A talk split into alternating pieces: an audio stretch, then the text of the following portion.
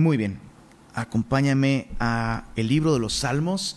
Hoy vamos a continuar con nuestro estudio en el Salmo 106, que es el último salmo del libro 4 de los Salmos. Así que soy muy emocionado porque, eh, bueno, nuestro estudio en los Salmos ha sido un tanto prolongado y eh, ha sido realmente, creo yo, de Dios haber bajado un poco el paso y habernos ido un poquito despacio en estos salmos. Así que abre tu Biblia en el Salmo 106 y vamos a poner este tiempo en manos de Dios una vez más. Señor, te agradecemos tanto que te hayas revelado a nuestras vidas y que lo hayas hecho a través de tu palabra. Señor, el día de hoy queremos una vez más experimentar el poder de tu palabra, trayendo luz, trayendo entendimiento, trayendo sabiduría, pero sobre todo trayendo vida. Tus palabras son espíritu y son vida, así que te pedimos, Señor, que esta noche este no sea simplemente un estudio. Sí, Señor, nos llamas a meditar y a considerar y a entender tu palabra, pero sobre todas las cosas, Señor, nos llamas a recibirla porque tu palabra es vida. Así que danos un corazón dispuesto a recibir lo que tú tienes para nosotros esta noche. Lo pedimos en el nombre de Jesús. Amén. Amén. El Salmo 106 es, es un salmo bastante largo que de hecho es un resumen de la historia de Israel como nación. Y de hecho probablemente en tu Biblia si tienes los títulos allí, eh, dice, al, menos la mía, dice al principio, confesión de la infidelidad de Israel. Y yo, yo taché infidelidad de Israel y puse fidelidad de Dios. y, no es que el título esté mal eh, como tal, el, título es correcto. De hecho, la temática de, de todo este, este salmo es una y otra vez el fracaso, y la, y la maldad y la incredulidad y la necedad y la rebelión de Israel para con Dios que ha sido tan bueno con ellos. Pero pienso que el propósito principal del Salmo pues no es restregarle en la cara a la nación de Israel lo mucho que ha fallado, sino ayudarle a la nación de Israel a considerar, a ver, a descubrir la enorme fidelidad de Dios para con ellos. Y, sabes, creo que esa es la razón por la cual cada vez que Dios nos muestra nuestros errores, nuestros pecados, nuestras rebeliones, pienso que el propósito es el mismo. Eh, no es que Dios simplemente está mm, recalcando lo, lo, mal que estamos, sino lo mucho que le necesitamos y lo mucho que Él nos ama. Así que bueno, con esto en mente, em, solo te quisiera dar como una guía de todo este salmo para que puedas estudiarlo en casa con mayor profundidad. Los versos 1 al 5 nos dejan ver un poquito el contexto de, de, este salmo. Esa es la introducción del salmo. Y hay una petición de restauración allí. Y una vez más, por esa razón yo creo que el propósito de este salmo es mostrarle a la nación de Israel la fidelidad de Dios.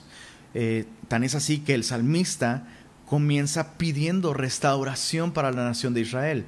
Y de los versos 6 hasta el verso, eh, bueno, hasta el final del Salmo, prácticamente, es eh, todo este recuento de cómo Dios, tras cada fracaso, tras cada falla, tras tras cada rebelión de la nación de Israel, Dios mostró su fidelidad una y otra vez, de distintas formas pero la fidelidad de Dios siempre constante.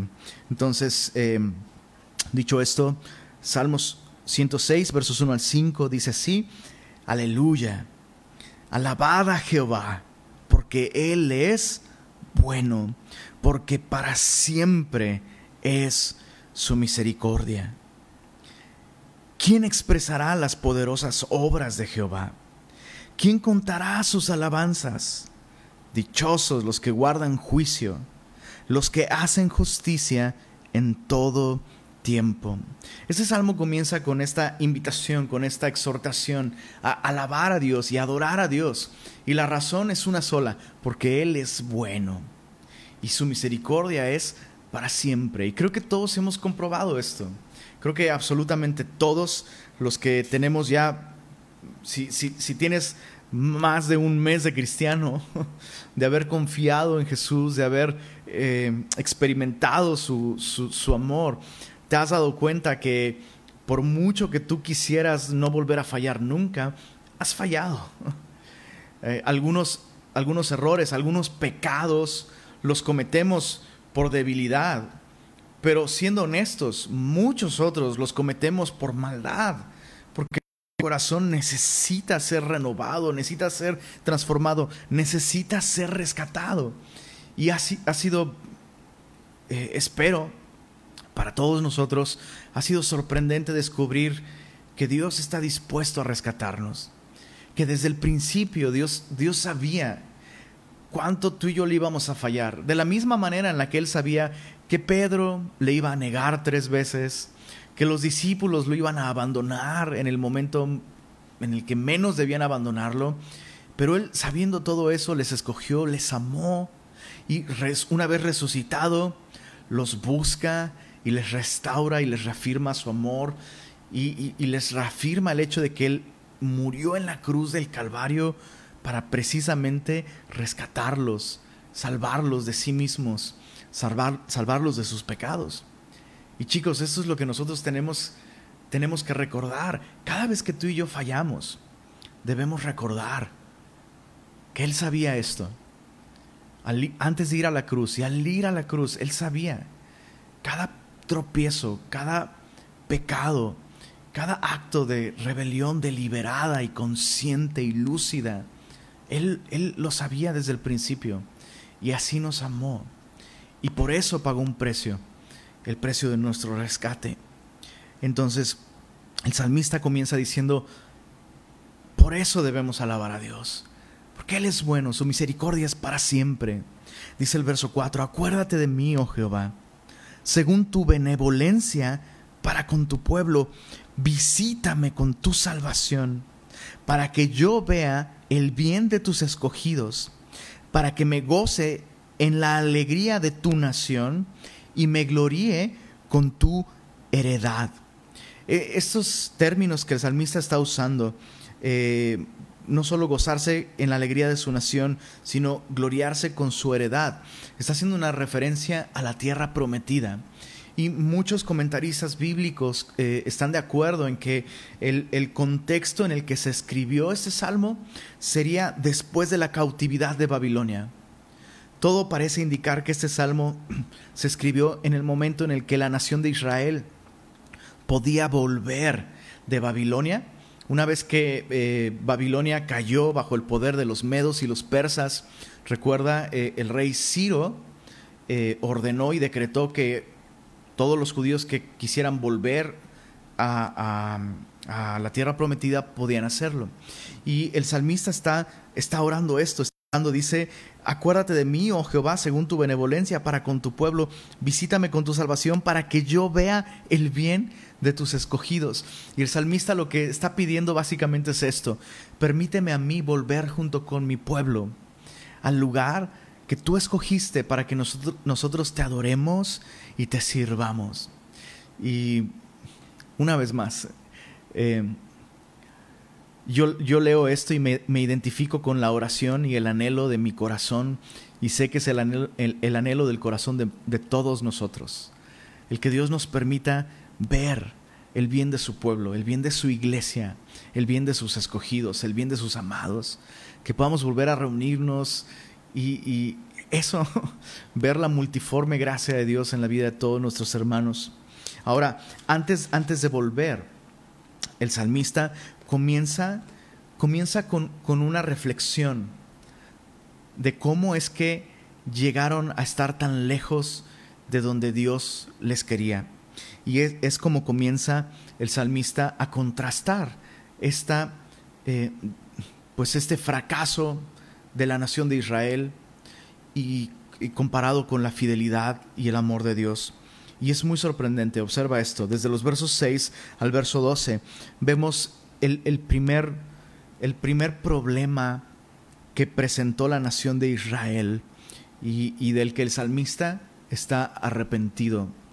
Dice así, pecamos nosotros, verso 6, como nuestros padres. Hicimos iniquidad, hicimos impiedad. Nuestros padres en Egipto no entendieron tus maravillas, no se acordaron de la muchedumbre de tus misericordias, sino que se rebelaron junto al mar, el mar rojo. Antes de avanzar, observa cómo el salmista dice, pecamos nosotros como nuestros padres. Y básicamente lo que el salmista está diciendo es, todos nosotros, generación tras generación, hemos pecado. Eh, y esto me recuerda las, las palabras del profeta Elías, que también en un momento de, fuerte apostasía nacional, eh, el profeta Elías, eh, orando y, muy desanimado, dice, dice en oración, no soy mejor que mis padres. Y sabes, esto es, esto es algo real, incluso para nosotros, en un, en un, en un sentido literal. Probablemente creciste, pasaste por esta etapa en la que eh, empezaste a ver, a descubrir que tus papás son seres humanos, ¿no? De niños, pues realmente los idealizamos, ¿no? Son perfectos. Pero empezamos a crecer y empezamos a observar y empezamos a descubrir que son personas, son seres humanos y eso implica que ellos han fallado también, que ellos se equivocan, que no lo saben todo. Eh, dicho sea de paso, esa es una conversación que tengo con mis hijas todo el tiempo, especialmente con Belencita, que es la que ya, ya me entiende. Eh, trato de constantemente hacerle saber que no soy perfecto, que no tengo todas las respuestas, que dependo de un Dios que sí es perfecto. Y, este salmista, eh, pues lo que está haciendo es justamente reconocer eso mismo no soy diferente a mis padres, no soy mejor que mis padres. Tanto mis padres como, como nosotros, nuestros padres como nosotros, dice el salmista, hemos pecado, hemos pecado. Y menciona dos cosas bastante reveladoras. Dice, hicimos iniquidad y luego dice, hicimos impiedad. Iniquidad es actuar de un modo injusto e incorrecto en términos de nuestra relación con otras personas. Es afectar a otras personas. Mientras que impiedad es actuar de un modo en el que afectamos a Dios, ofendemos su corazón, lastimamos su corazón. Y, sabes, eso es importante entenderlo, que, que eh, el propósito de toda la ley es precisamente eh, como dijo Jesús, toda la ley se cumple en, estos mandamientos. Amar a Dios con todo tu corazón, con toda tu alma, con todas tus fuerzas, y amar a tu prójimo como a ti mismo. Esto es toda la ley y los profetas. Y, es algo que, que, la nación de Israel pareció como no, como, como no entender, no, no entendieron esto. Pensaron que se trataba de cumplir normas y cumplir reglas, como si Dios hubiera hecho un challenge, ¿no? Eh, eh, sé perfecto, be perfect challenge. Y les da la ley. Vamos a ver, y el, el que sí lo logre le voy a dar la salvación. Pero no, de ninguna manera. La ley tenía el propósito de mostrarle a la nación de Israel que en sus corazones realmente no había amor. Cada acto de pecado, cada acto de injusticia, cada acto de deslealtad hacia Dios, hacia otros, cada pensamiento, cada palabra, cada obra que hacemos que son pecado, tienen como realmente como raíz esta cruda realidad que no amamos a Dios y que no amamos a otros. Al final de cuentas, e, e, e, ese es el problema, es un problema del corazón. Y el salmista está eh, siendo inspirado por el Espíritu Santo para decir esto. Eh, hemos fallado en amar a Dios y hemos fallado en amar a otros, igual que nuestros padres. Ahora, dice el verso 7, nuestros padres en Egipto, porque, porque el salmista dijo, pecamos igual que ellos. Bueno, ¿cómo pecaron sus padres? Dice, nuestros padres en Egipto, verso 7, Salmo 106, no entendieron tus maravillas no se acordaron de, las, de la muchedumbre de tus misericordias, sino que se rebelaron junto al mar, el mar rojo. Lo primero que vemos aquí es que la fe de la nación de Israel era una fe completamente carnal. No prestaron atención a las maravillas que Dios había hecho. Y al no prestar atención, no comprendieron lo que Dios estaba haciendo y quién era Dios. Y por tanto, en el, en el momento de la dificultad o de la prueba, más adelante, no se acordaron de lo que Dios había hecho en el pasado. Y por tanto se rebelaron, se rebelaron con Dios cada vez que Dios les ponía en situaciones difíciles que requerían de fe. ¿Dónde estuvo el problema? Desde el principio. No entendieron sus maravillas, no se acordaron de la muchedumbre de sus misericordias. Dice, se rebelaron junto al mar, el mar rojo. Básicamente el, el, salmista está diciendo, Dios actuó de un modo sorprendente en Egipto. Dios mostró sus muchas maravillas y está hablando de las plagas, múltiples, múltiples plagas en las que Dios dejó muy claro que Él estaba en control de todas las los elementos de la naturaleza, que Dios tenía el poder de derribar a Egipto, destruir a Egipto, y que Dios quería y estaba dispuesto a rescatar a su pueblo. Cada plaga mostraba que Dios deseaba rescatar a, la nación de Israel, pero ellos no prestaron atención. Y eh, acuérdate, la última plaga fue precisamente la muerte de los primogénitos. Y eso es muy importante eh, en, términos de, toda la, narrativa bíblica. Realmente esta es la plaga más importante, porque es entonces cuando Dios le ordena a la nación de Israel que sacrifiquen un cordero. Y la sangre de este cordero puesta en los dinteles de la, de la puerta libraron a la nación de Israel de esta última plaga y permitió, esta, este, esta sangre permitió que la nación de Israel no solo se salvara de la muerte, sino que saliera libre de Egipto.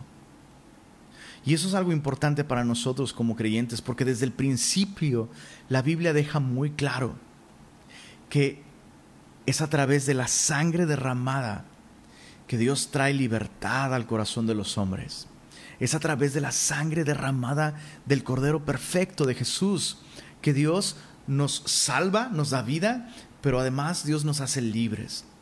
Pues bien, la nación de Israel sale esa noche, después de la muerte de los primogénitos, llegan hasta la, la orilla del Mar Rojo, y entonces el ejército de Faraón, tú recuerdas la historia, va persiguiendo a la nación de Israel, y entonces la nación de Israel está acorralada tiene el mar por un lado, el desierto por otro, y por otro viene el, ejército de Egipto. Y allí mismo se rebelaron, dice el texto. Tan pronto Dios los saca de Egipto y se, se topan con una situación imposible, comienzan a rebelarse y empiezan a decir, empezaron a decir, hubiera sido mejor morir en Egipto. ¿Qué no había tumbas en Egipto? que Dios me saca de allá para que me vaya mal aquí. Y chicos, nosotros no estuvimos en Egipto, ninguno de nosotros. Ninguno de nosotros estamos frente al Mar Rojo y vemos el ejército de Faraón. Pero es sorprendente descubrir que a veces cristianos que apenas van comenzando, en su, o a veces ni siquiera son cristianos que a veces comienzan, ¿no? sino cristianos de años, tan pronto están en una situación difícil, comienzan a quejarse y comienzan, incluso llegan tan lejos eh, como, como para decir, estaba, me iba mejor antes que no era cristiano. ¿Qué indica eso?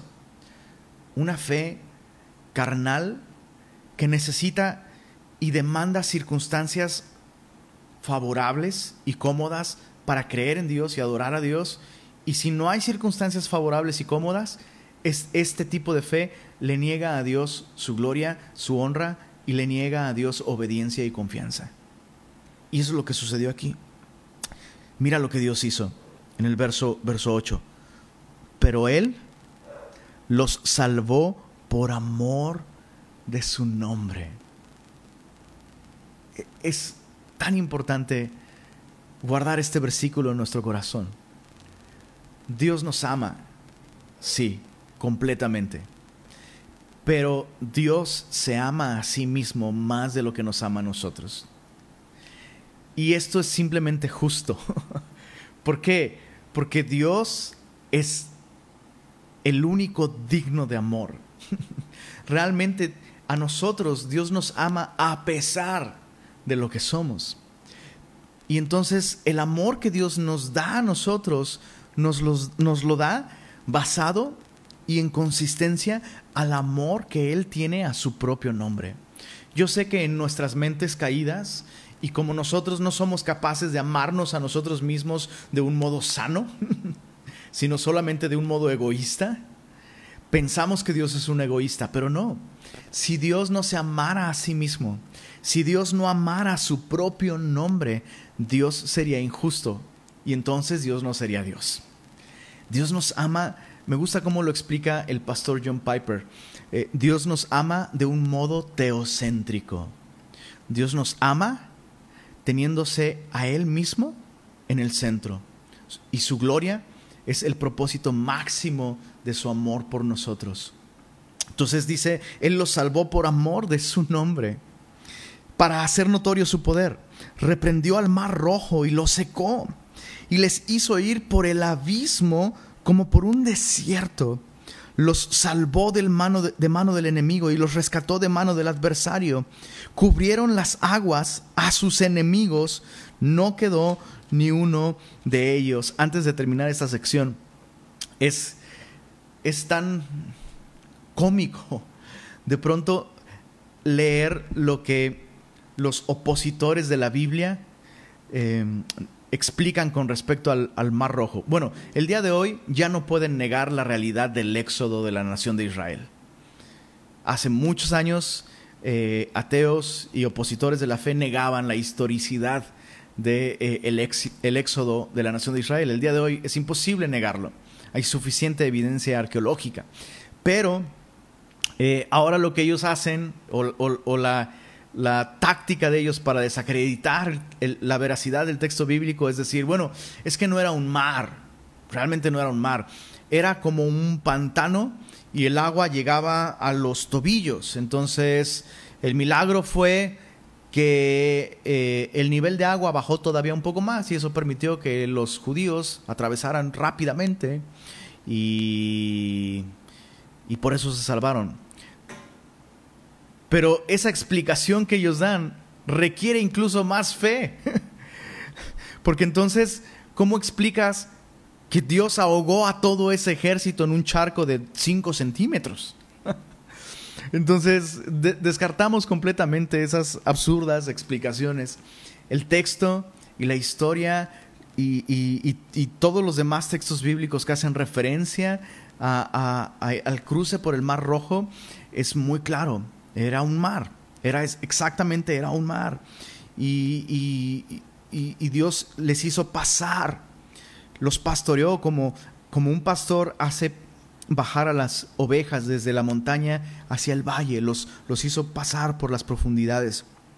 Eh, el, el, ejército siguió a la nación de Israel y entonces Dios hizo volver las aguas. Los textos bíblicos son muy claros. Había muros, muro de agua de, de un lado y del otro. Y el pueblo de Israel atravesó en seco. Dice el verso 12, entonces creyeron a sus palabras y cantaron su alabanza. Y esa es, esa es la primera cosa que dice el salmista, pecamos como ellos. ¿En qué sentido? La nación de Israel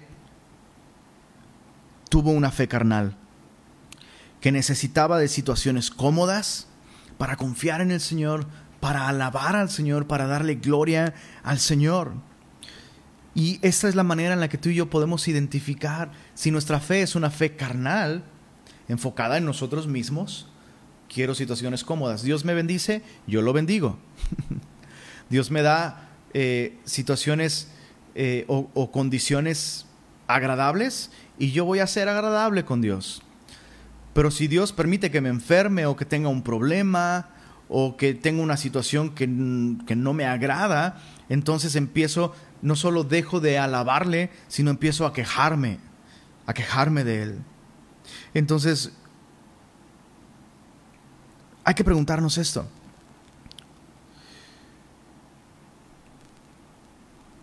Nuestra alabanza al Señor se eleva aún a pesar de situaciones difíciles. Hace un rato lo cantábamos, ¿no? En todo tiempo te alabaré. Y es bien fácil cantar eso eh, cuando no es cuarentena y en domingo, en fin de semana de quincena, es fácil cantar eso. Pero estamos cantando el día de hoy. Estamos alabando al Señor el día de hoy. Estamos confiando en Él. Dice aquí, entonces creyeron a sus palabras. Estamos confiando en su palabra en, en estos tiempos difíciles. Si no lo estamos haciendo, nuestra fe es una fe carnal, en la que nosotros somos el centro y nosotros somos los dignos de gloria y de honra, y Dios es nuestro sirviente y nuestro esclavo y nuestro genio en una lámpara. Y debemos arrepentirnos de ese tipo de fe. Versos 13 al 18 tenemos la segunda falla, el segundo pecado de la nación de Israel. Em, el salmista dice, hemos pecado igual que ellos. Fe carnal. Y los versos 13 al 18 tenemos rebelión. Dice así, bien pronto olvidaron sus obras. ¿Cuántos versículos pasaron de, eh, Dios es digno, oye, su palabra es verdad, gloria a Dios? ¿Cuántos versos, versos pasaron de eso a, ya se nos olvidó? Un versículo. Bien pronto olvidaron sus obras, no esperaron su consejo. Se entregaron a un deseo desordenado en el desierto. Subraya eso, en el desierto. Y tentaron a Dios en la soledad y Él les dio lo que pidieron, mas envió mortandad sobre ellos. Tuvieron envidia de Moisés en el campamento y contra Aarón, el santo de Jehová. Entonces se abrió la tierra y tragó a Datán y cubrió la compañía de Abiram y se encendió fuego en su junta. La llama quemó a los impíos. Pues vemos aquí una rebelión abierta de parte de la nación de Israel hacia el consejo de Dios, la palabra de Dios, pero también hacia las personas que Dios había puesto como medios para guiarles y para instruirles. Eh, nos vamos a enfocar solamente en la primera parte de esta sección, los versos 13 al, 15. Bien pronto olvidaron sus obras, no esperaron su consejo, se entregaron a un deseo desordenado en el desierto. Es increíble esto. A veces uno piensa, em, no, ¿sabes qué? Necesito, necesito un retiro, necesito apartarme de todas las tentaciones del mundo y ya que me aparte de todo lo que lo que está contaminado en el mundo, ya no voy a luchar con el pecado. Oh sorpresa. Oh sorpresa. Resulta que a lo mejor justo ahora te está sucediendo esto. A lo mejor justo ahora precisamente eres de las personas que pueden guardar completamente la cuarentena en tu casa y estás en tu casa y estás completamente solo y la tentación sigue ahí. ¿Por qué? Porque el pecador más importante del, con el que tú tienes que lidiar y tratar eres tú, no son los que están allá afuera. Entonces Dios saca a la nación de Israel de Egipto lleno de idolatría, lleno de maldad, lleno de opresión. Ahora están en el desierto. O sea, en el desierto no hay espectaculares, no hay internet, no hay, ¿sabes? No, no hay fuentes de distracción y de tentación. Pero la más importante la llevan allá adentro en sus corazones. Se entregaron a un deseo, dice aquí, chécate, verso 14, un deseo desordenado en el desierto. Y cuando uno estudia el deseo desordenado al que se entregaron, el descubrimiento es sorprendente. No estaban pidiendo drogas, su deseo no era inmoralidad sexual o pornografía o qué sé yo. No era ninguna de esas cosas que uno pensaría, oh, un deseo desordenado. Uy, pues, pues, pues, ¿qué deseaban? Pidieron agua, comida y carne. Esas son las cosas que desearon. ¿Qué vamos a beber? No puede ser. Y un poquito de sed les llevó a hablar mal de Dios, a dudar de su fidelidad, dudar de su cuidado. Lo segundo, se hartaron del maná. Dios les dio pan del cielo, dicen otros textos, comida de ángeles les dio el Señor. Se hartaron de eso. Oh, ¿quién nos diera? Hablando de plagas, anda por aquí una mosca horrible. ¿Quién nos diera, decían los judíos, volver a comer los melones, los puerros, las cebollas? O sea, estás en el desierto. ¿A quién se le antoja masticar y morder una cebolla en el desierto? Y aparte, eh, leí por ahí algún comentarista que decía que, aunque no era concluyente, estudios y consideraciones históricas nos llevan a concluir que en Egipto ni siquiera existían las cebollas. No recuerdo si eran las cebollas o los puerros, lo que decía este hombre. El punto es, ya hasta están recordando cosas que ni existían en Egipto y las, las añoran. Repito, no son cosas inmorales, pero son cosas que les están haciendo mirar hacia atrás y decir, Dios no es tan bueno como Él dijo que iba a ser. Deseos desordenados. Jesús dijo en el Sermón del Monte, que nosotros no debiéramos preocuparnos por qué comeremos o qué beberemos. Justamente ese era el clamor de la nación de Israel, ese deseo desordenado, enfocados en sí mismos, ignorando por completo todo lo que Dios estaba demostrándoles y enseñándoles acerca de Él durante el desierto, que Él es fiel, que sin importar las circunstancias, Dios es capaz de sostenernos, de cuidar de nosotros, aún en los lugares más imposibles de sobrevivir. Si Dios está con nosotros, lo tenemos absolutamente todo. Pero ellos están perdiéndose esa gran lección y están diciendo, ¿dónde está mi comida? ¿Dónde está mi bebida? Y están ignorando que Dios está ahí con ellos. Dios era su comida, Dios era su bebida. Qué terrible. Por estar enfocados en sí mismos, están llegando al punto de rebelarse en contra del Señor. Ahora, específicamente dice, dice aquí, ¿no esperaron su consejo? ¿Tentaron a Dios en la soledad? Y dice el verso 15, Él les dio lo que pidieron, mas envió mortandad sobre ellos. ¿De qué está hablando?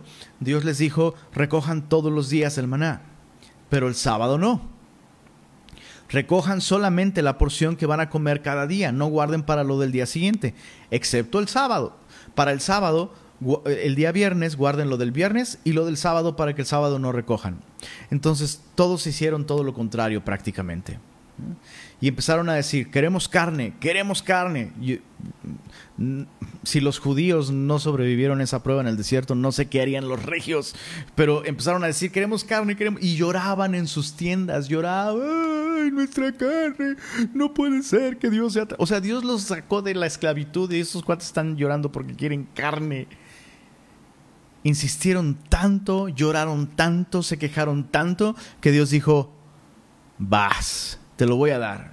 Te voy a dar lo que estás pidiendo. Y te lo voy a dar para enseñarte una lección. Para que aprendas a escoger lo que yo escojo. Y es una lección muy importante. Porque Dios les da lo que piden. Y tan pronto empiezan a comer, ellos mueren. Empiezan a morir. La carne está todavía en sus bocas cuando están masticando y gran mortandad comenzó comenzó a suceder en, el campamento de la nación de Israel. Entonces, ojo, ojo. Dios es tan bueno que Dios no nos dice sí a todas las oraciones que hacemos. Gracias a Dios por las oraciones a las que Dios contesta con un no. Gracias a Dios. Pero ojo, si tú y yo insistimos en pedir cosas que sabemos, quiero ser muy claro con esto, hay cosas que tú y yo sabemos que pedirlas no es pecado, aquello que estamos pidiendo no es pecado, pero Dios ya dijo que no, e insistir y comenzar a llorar porque Dios no nos lo da y hacer de esa petición el centro de nuestra vida, se vuelve pecado. Perdón que ponga este ejemplo. Es uno de los ejemplos más recurrentes, tristemente, y es uno de los ejemplos más graves cuando insistimos en algo que Dios no nos quiere dar en ese momento, el matrimonio. Cuando una persona hace del matrimonio su ídolo, me quiero casar, es que me quiero casar, es que me quiero casar, es que me quiero casar, es que quiero casarme, quiero casarme, Señor, quiero casarme, por favor, quiero casarme, Señor. Y Dios dice, no. Y uno insiste, insiste, insiste, insiste. A veces es el matrimonio lo que Dios no nos quiere dar en ese momento. A veces es la persona por la que estamos orando. Pero insistimos tanto aquellos que nos rodean hasta nos aconsejan y nos dicen, bro, no, esta persona no, o este momento no es. Y uno insiste, insiste, insiste, hasta que Dios dice, dátelo. y lo que sucede es que parece como, oh, qué bendición. Mira, todo se dio. Se dio así bien de Dios, todo se dio bien fácil. Pero tú y yo y todos sabemos que esa persona obtuvo lo que quiso pese al consejo y al deseo de Dios de que esa persona esperara. Y el resultado con el paso del tiempo es terrible. Como dicen los proverbios, el necio termina hastiado de su propio consejo. El consejo de Dios era, no, no, no es el tiempo o no es la persona. Pero una vez casado, una vez firmado el papelito, esa, esa ya es la persona. Y después, aquel, aquel o aquella que oraban y lloraban porque Dios no les permitía, cuando, cuando pasan los años, quedan hastiados, están hastiados, hastiados de haber alcanzado aquello que su corazón deseaba en contra del consejo de Dios, no esperaron en el consejo de Dios. Rebelión. Wow. versos 19, perdón, versos, sí, versos 19 al 23. Tenemos el tercer problema. Ya vimos fe carnal enfocada en sí mismo. Vemos rebelión. No esperar en el consejo de Dios. Creer que lo que uno desea es mejor que lo que Dios desea para nosotros. Versos 19 eh, eh, al 23. Hicieron becerro en Oreb. No significa no significa, perdón, una plaga de mosca me está atacando en este momento. No significa que, que, hicieron, que hicieron cabrito, ¿no? De comer, no. Hicieron una imagen de fundición, dice el verso 19. Se postraron ante una imagen de fundición.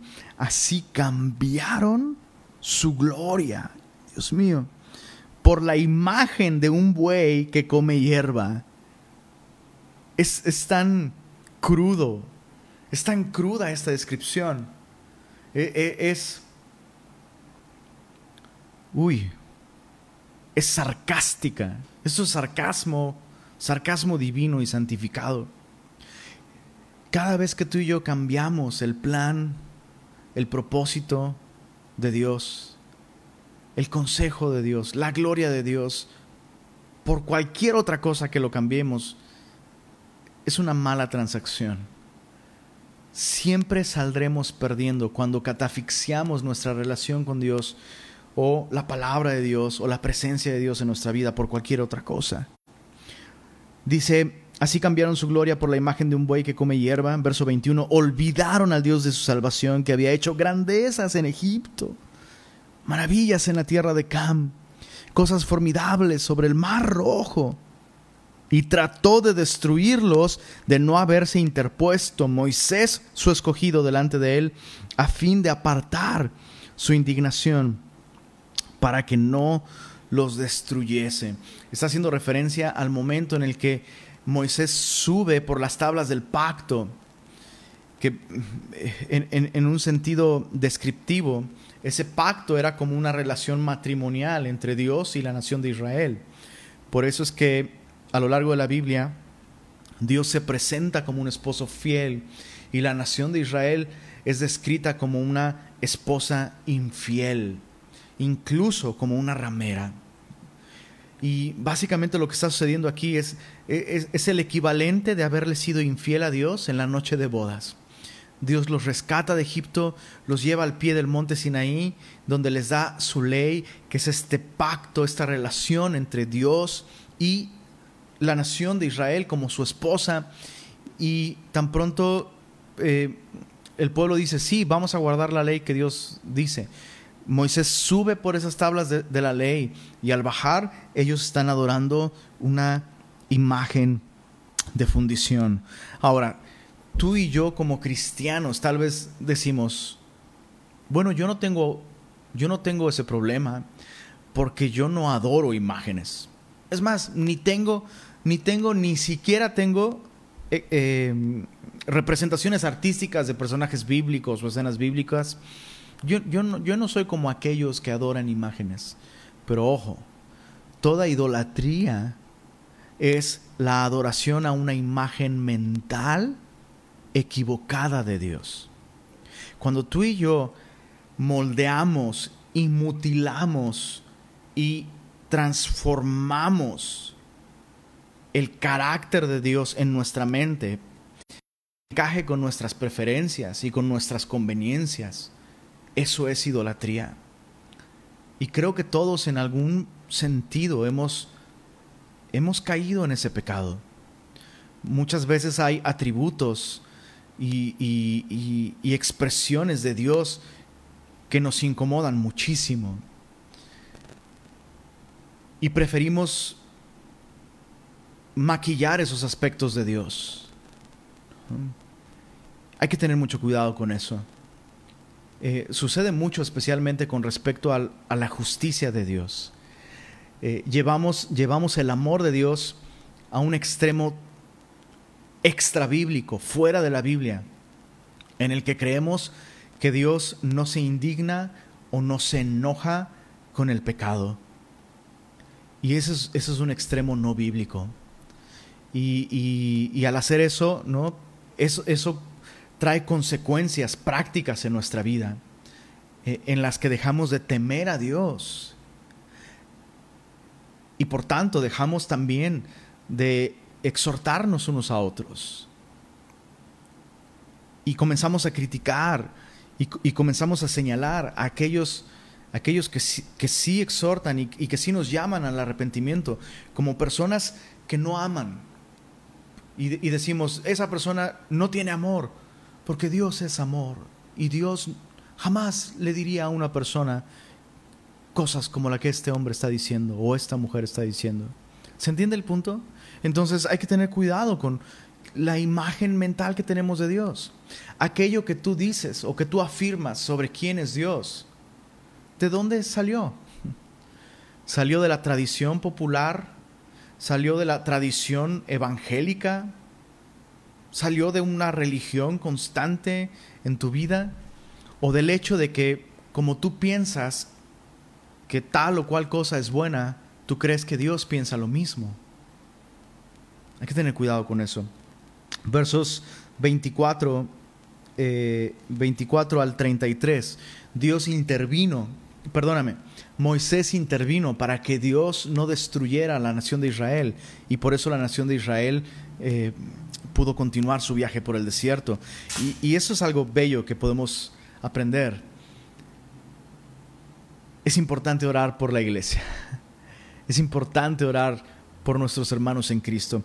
Versos 24 al 33 vemos la, la cuarta, eh, el cuarto tropiezo, el cuarto error, la cuarta maldad de la nación de Israel, incredulidad. Dice así, pero aborrecieron la tierra deseable, no creyeron a su palabra antes murmuraron en sus tiendas y no oyeron la voz de Jehová. Por tanto, alzó su mano contra ellos para abatirlos en el desierto y humillar su pueblo entre las naciones y esparcirlos por las tierras. Se unieron a sí mismo a Baal peor. E, e, era un ídolo abominable de la tierra de Canaán, específicamente de los moabitas. Baal peor se unieron a, Baal peor y comieron los sacrificios de los muertos. Provocaron, chécate esto, provocaron la ira de Dios con sus obras. ¿Cuántas veces hemos escuchado, no, Dios no se enoja? O peor aún, Diosito no se enoja. Qué terrible decirle al Dios vivo y verdadero Diosito. No es Diosito, Él es la llama, Él es fuego consumidor, Él es, Él es el santo, santo, santo, el, el creador bendito por todos los siglos. No es Diosito. Y vemos que uno de los rasgos y de los atributos del carácter de Dios es que Dios se enoja por la maldad. Y somos capaces de provocarlo a ira. Hay que tenerlo en cuenta. La nación de Israel provocó a ira a Dios con sus obras. Dice, se, desarrolló la mortandad entre ellos. Entonces se levantó Finés e hizo juicio y se detuvo la plaga y le fue contado por justicia de generación en generación para siempre. ¿Qué sucedió ahí? Bueno, el, el rey de Moab contrató al profeta Balaam para maldecir al pueblo de Israel antes de que entrara a la tierra prometida. Y lo que sucedió es que cada maldición que el profeta Balaam pronunciaba contra la nación de Israel, Dios lo transformaba en bendición. Y entonces el profeta Baal le aconseja al rey de Moab y le dice, ya sé qué puedes hacer. Compórtate como un vecino amistoso con la nación de Israel, invítalos a alguna fiesta, alguna festividad. Ellos, ellos aman la carne. Ellos aman sus propios apetitos, invítalos a comer, hazlos participar de un culto pagano en el que coman cosas sacrificadas a ídolos y en el que tengan que practicar, practicar la inmoralidad sexual con sacerdotisas prostitutas de tu religión. Entonces, toda esta religión eh, y todo este culto pagano de Moab involucraba el sacrificio de niños, de bebés, y comer carne sacrificada de sus ídolos y actos inmorales. Entonces, lo que sucedió fue que la nación de Israel se involucró con este tipo de idolatría, pero específicamente se menciona a un hombre del, del campamento que no solo fue y participó de esta maldad afuera, allá en territorio de Moab, sino que trajo una de esas sacerdotisas una de esas prostitutas, la trajo al campamento. Entonces entró al campamento a la vista de todos, metió a esta mujer a su tienda y este hombre que se menciona aquí, Finés, dice, se levantó e hizo juicio. Lo que hizo fue pararse, llevó una espada, entró a la tienda de este hombre y los atravesó a ambos, a la mujer y a este hombre, con la espada. Eso fue algo literal que sucedió en ese tiempo, en ese momento. ¿Qué nos enseña a nosotros el día de hoy como creyentes? Bueno, tú y yo tenemos una espada más aguda y más cortante que toda espada de dos filos. Y hay veces en las que vemos a algún hermano o algún creyente o algunas personas ir y, pecar fuera, pero cuando, alguien intenta contaminar a otros con, su propio pecado y corromper a otros, y cuando, cuando alguien está, está de un modo tan sin arrepentimiento y tan descaradamente pecando, Dios nos llama a compartir la palabra de Dios con esas personas y llamarles al arrepentimiento. Y podría parecer muy cruel para algunos. Insisto, porque mutilamos el carácter de Dios. Pensamos que Dios, que Dios no haría algo así porque nosotros no haríamos algo así. Pero qué valiosas son esas personas que tienen el valor de ir y atravesar con la palabra de Dios a aquellos que están en una situación de rebeldía tan grande.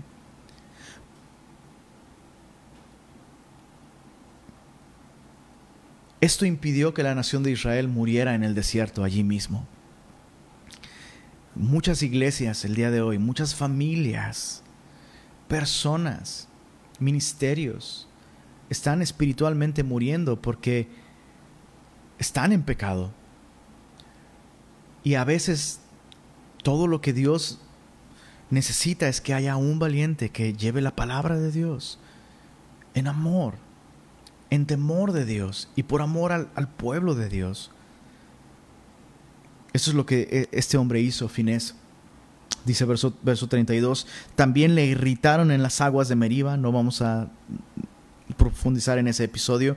Dice, porque hicieron revelar, perdóname, eh, eh, le irritaron, verso 32, en las aguas de Meriba, y le fue mal a Moisés por causa de ellos. Porque hicieron revelar su espíritu y habló precipitadamente con sus labios. Entonces, fíjate cómo la nación de, Israel aquí está provocando la ira de Dios provocándole a celos y eh, todo esto en base a su incredulidad. Aborrecieron la tierra deseable. Dios les dijo, entren. La nación de Israel dijo, no, es mala idea. Dios está diciendo que entren. Dios está diciendo, les traje aquí. Pero dijeron, no, vamos a preguntarle a la mayoría, lo que la mayoría diga. Enviaron 12 espías, 10 llegaron diciendo, no, nos va a ir muy mal en esa tierra, nos van a devorar los gigantes. Entonces, chécate, un, signo de incredulidad es que nos guiamos por lo que dice la mayoría y no por lo que dice su palabra. Y tú sabes de lo que estoy hablando.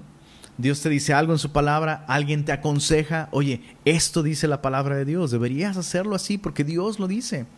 Pero vamos y le preguntamos a otro, y a otro, y a otro, y a otro, y a otro. El pastor, el amigo discipulador, el consejero ya nos dijo, ya nos mostró algo que es bíblico. Pero sabemos que si le preguntamos a suficientes personas, vamos a encontrar suficientes personas que nos digan lo que queremos oír. Eso es incredulidad. Saber que lo que Dios nos llama a hacer es bueno, pero no queremos hacerlo y por tanto no obedecemos. La desobediencia es uno de los frutos de la incredulidad en nuestra vida. Verso 34 al 43, finalmente vemos apostasía. Cada una de estas cosas eh, no están narradas de un modo cronológico, no, es un estricto orden cronológico. Creo firmemente que el salmista está narrando todo esto con un propósito teológico. Recordemos eh, toda esta escalera descendente. Fe carnal enfocada en sí mismos. Es el primer escalón. El segundo escalón, rebelión. el estar quejándonos constantemente. El no esperar a su consejo. Número tres, idolatría. Insistir en que sí estamos adorando a Dios, pero lo estamos adorando a nuestra manera cambiando los atributos de Dios y los aspectos del carácter de Dios a nuestro parecer, lo que nos gusta. El siguiente escalón, el número cuatro, es incredulidad, lo cual nos lleva a una abierta desobediencia y finalmente apostasía. Versos 34 al 43 dice, no destruyeron a los pueblos que Jehová les dijo. Antes se mezclaron con las naciones y aprendieron sus obras. Ojo, si no vivo rendido a los pies de Dios, si no someto mi, mi corazón, mi mente, mi voluntad para aprender el consejo y la palabra de Dios, voy a aprender el consejo y la palabra de algo más. Si no me someto a los pies de Dios, me estoy sometiendo a los pies de alguien más. Y en este caso la nación de Israel no obedeció a Dios, no destruyeron los pueblos que Jehová les dijo. Ya hemos, ya hemos tocado el tema de la violencia eh, y, la guerra en el Antiguo Testamento. Hoy no vamos a entrar en ese, en ese tema. Solo basta aclarar que en ese tiempo Dios estaba usando a la nación de Israel como un agente judicial eh, para traer castigo a, naciones terribles. Em, Dios estaba purificando a, esa, a esa, región, eh, lo que conocemos como Canaán. Dios les dio 400 años para arrepentirse a, a, todas esas naciones, mientras el pueblo estuvo cautivo en Egipto. Y esas naciones en la tierra de Canaán no solo no se arrepintieron, crecieron en su corrupción y, y en su inmoralidad y en su maldad. Dice el verso 37, mira, para que te des una idea de lo que hacían, sacrificaron sus hijos y sus hijas a los demonios. Ahora, esto es lo que la nación de Israel estaba haciendo.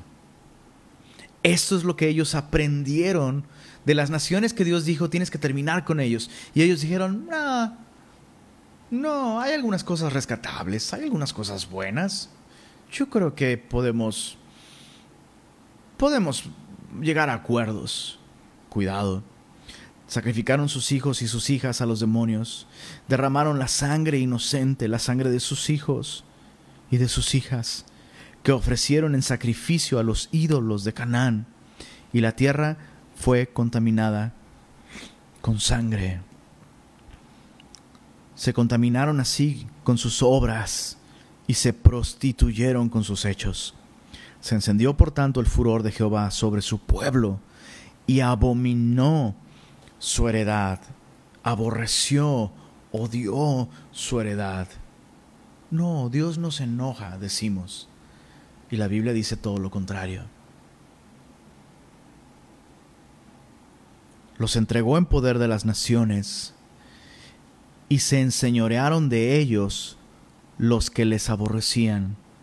Sus enemigos los oprimieron y fueron quebrantados debajo de su mano. Muchas veces los libró, mas ellos se rebelaron contra su consejo y fueron humillados por su maldad. La rebelión constante nos lleva a la apostasía. Llegó un momento en el que la nación de Israel ya no tenía remedio. Ya no había nada que hacer por ellos excepto lo que Dios hizo. Disciplinarlos hacerles vivir las consecuencias de su estilo de vida rebelde y por tanto ellos fueron llevados cautivos a Babilonia. La única manera de purgar a la nación de Israel de su pecado de idolatría y de apostasía era darle a la nación de Israel lo que querían. Vivían, y fíjate qué triste, ¿no? O sea, en lugar de adorar a Dios y de servir a Dios, vivían sirviendo activa y comprometidamente a estos ídolos. Y entonces Dios les dijo, te voy a dar lo que tú, lo que tú quieres. ¿Quieres ídolos? Dios trajo a Babilonia, la capital mundial de la idolatría, los conquistó, los llevó cautivos a la tierra de los ídolos y la nación de Israel sufrió tanto allí. O sea, dice, dice ahí en el verso, verso 30, 36, perdón, sirvieron a sus ídolos, adoraron a sus ídolos, los cuales fueron causa de su ruina. Entonces Dios les enseñó esta lección. La razón por la que no, no quiero ídolos en tu vida es porque son malos para ti y te amo. La razón por la que denuncio lo terrible del pecado no es porque quiero arruinar tu vida, sino porque el pecado va a arruinar tu vida. Pero la nación de Israel insistió en esto, entonces Dios les concedió, ¿quieres ídolos? Toma ídolos. ¿Quieres vivir haciendo tu voluntad? Hágase tu voluntad. ¿Cuál fue el resultado? Sus vidas quedaron arruinadas.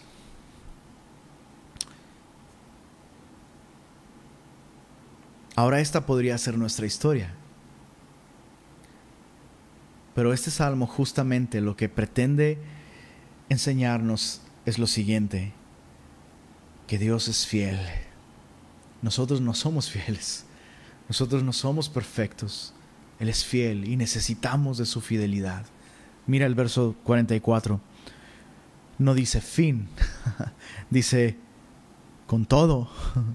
Básicamente eso es un pero.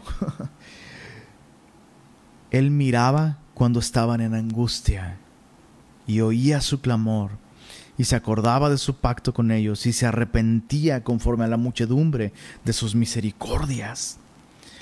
Hizo asimismo que tuviesen de ellos misericordia todos los que los tenían cautivos. Estos dos versículos nos hacen, eh, nos aseguran que el salmista está escribiendo esto después de la cautividad de Babilonia. Ya Dios trató con nosotros. Nosotros una y otra vez rechazamos a Dios, fuimos llevados cautivos, ahora Dios nos está permitiendo volver. Dios hizo que tuvieran misericordia de nosotros quienes nos tenían cautivos. Y entonces hace esta petición. Verso 47. Sálvanos, Jehová Dios nuestro. Recógenos de entre las naciones para que alabemos tu santo nombre, para que nos gloriemos en tus alabanzas. Y déjame proponerte esto para, a manera de aplicación, ¿cómo, ¿cómo se aplica esto para nosotros? Déjame sugerirte esto. estamos cautivos el día de hoy. Estamos en un tipo de cautividad.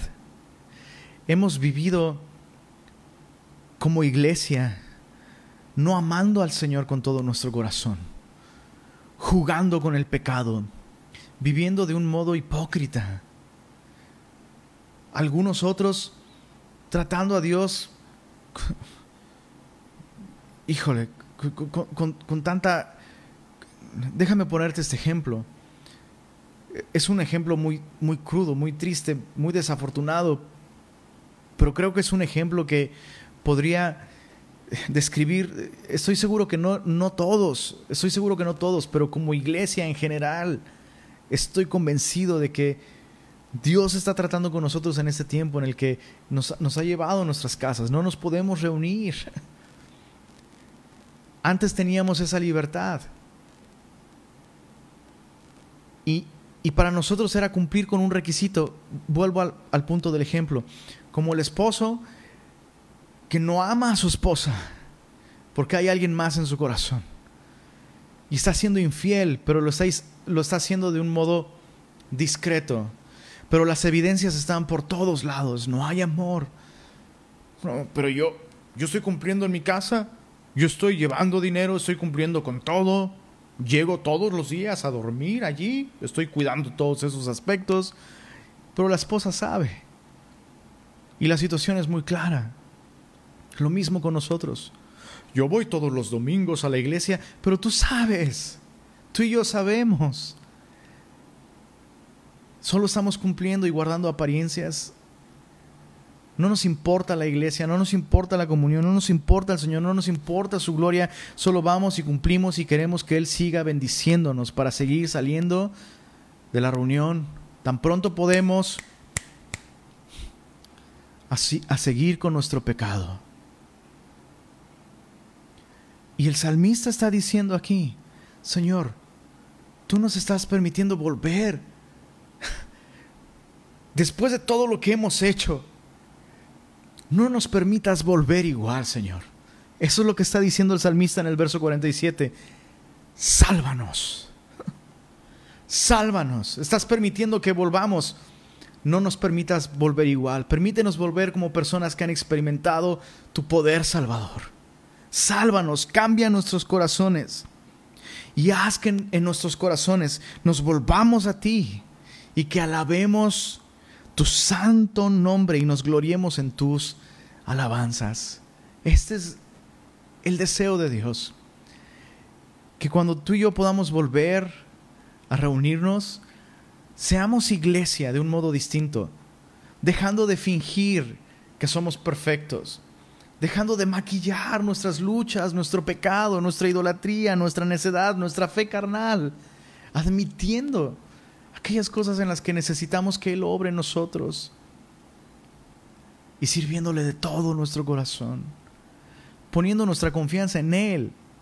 No estoy diciendo que nosotros nos vamos a cambiar, no, necesitamos que Él nos cambie, pero no podremos experimentar su poder cambiándonos y salvándonos si no admitimos que nosotros como la nación de Israel, hemos pecado, hemos fallado. Aún siendo cristianos, necesitamos de la fidelidad y la bondad y la gracia de Dios en nuestra vida. El último versículo de este salmo realmente eh, es, es, una nota del editor, aquel que compiló todos estos salmos y los arregló juntos y los puso en este orden. Y termina el libro 4 de los Salmos diciendo así, bendito Jehová Dios de Israel, desde la eternidad y hasta la eternidad.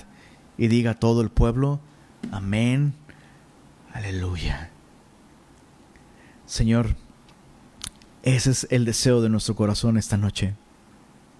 Nos has hecho meditar y reflexionar tanto durante este tiempo, Señor no podemos pretender que estas circunstancias que estamos viviendo son una coincidencia. No existen las coincidencias. Esto no es algo fortuito. Tú eres Dios. Y tú tienes control de todas las cosas. Y tú estás permitiendo que tu iglesia en este momento esté así como la nación de Israel que estaban cautivos y no podían no podían adorarte en su lugar de reunión.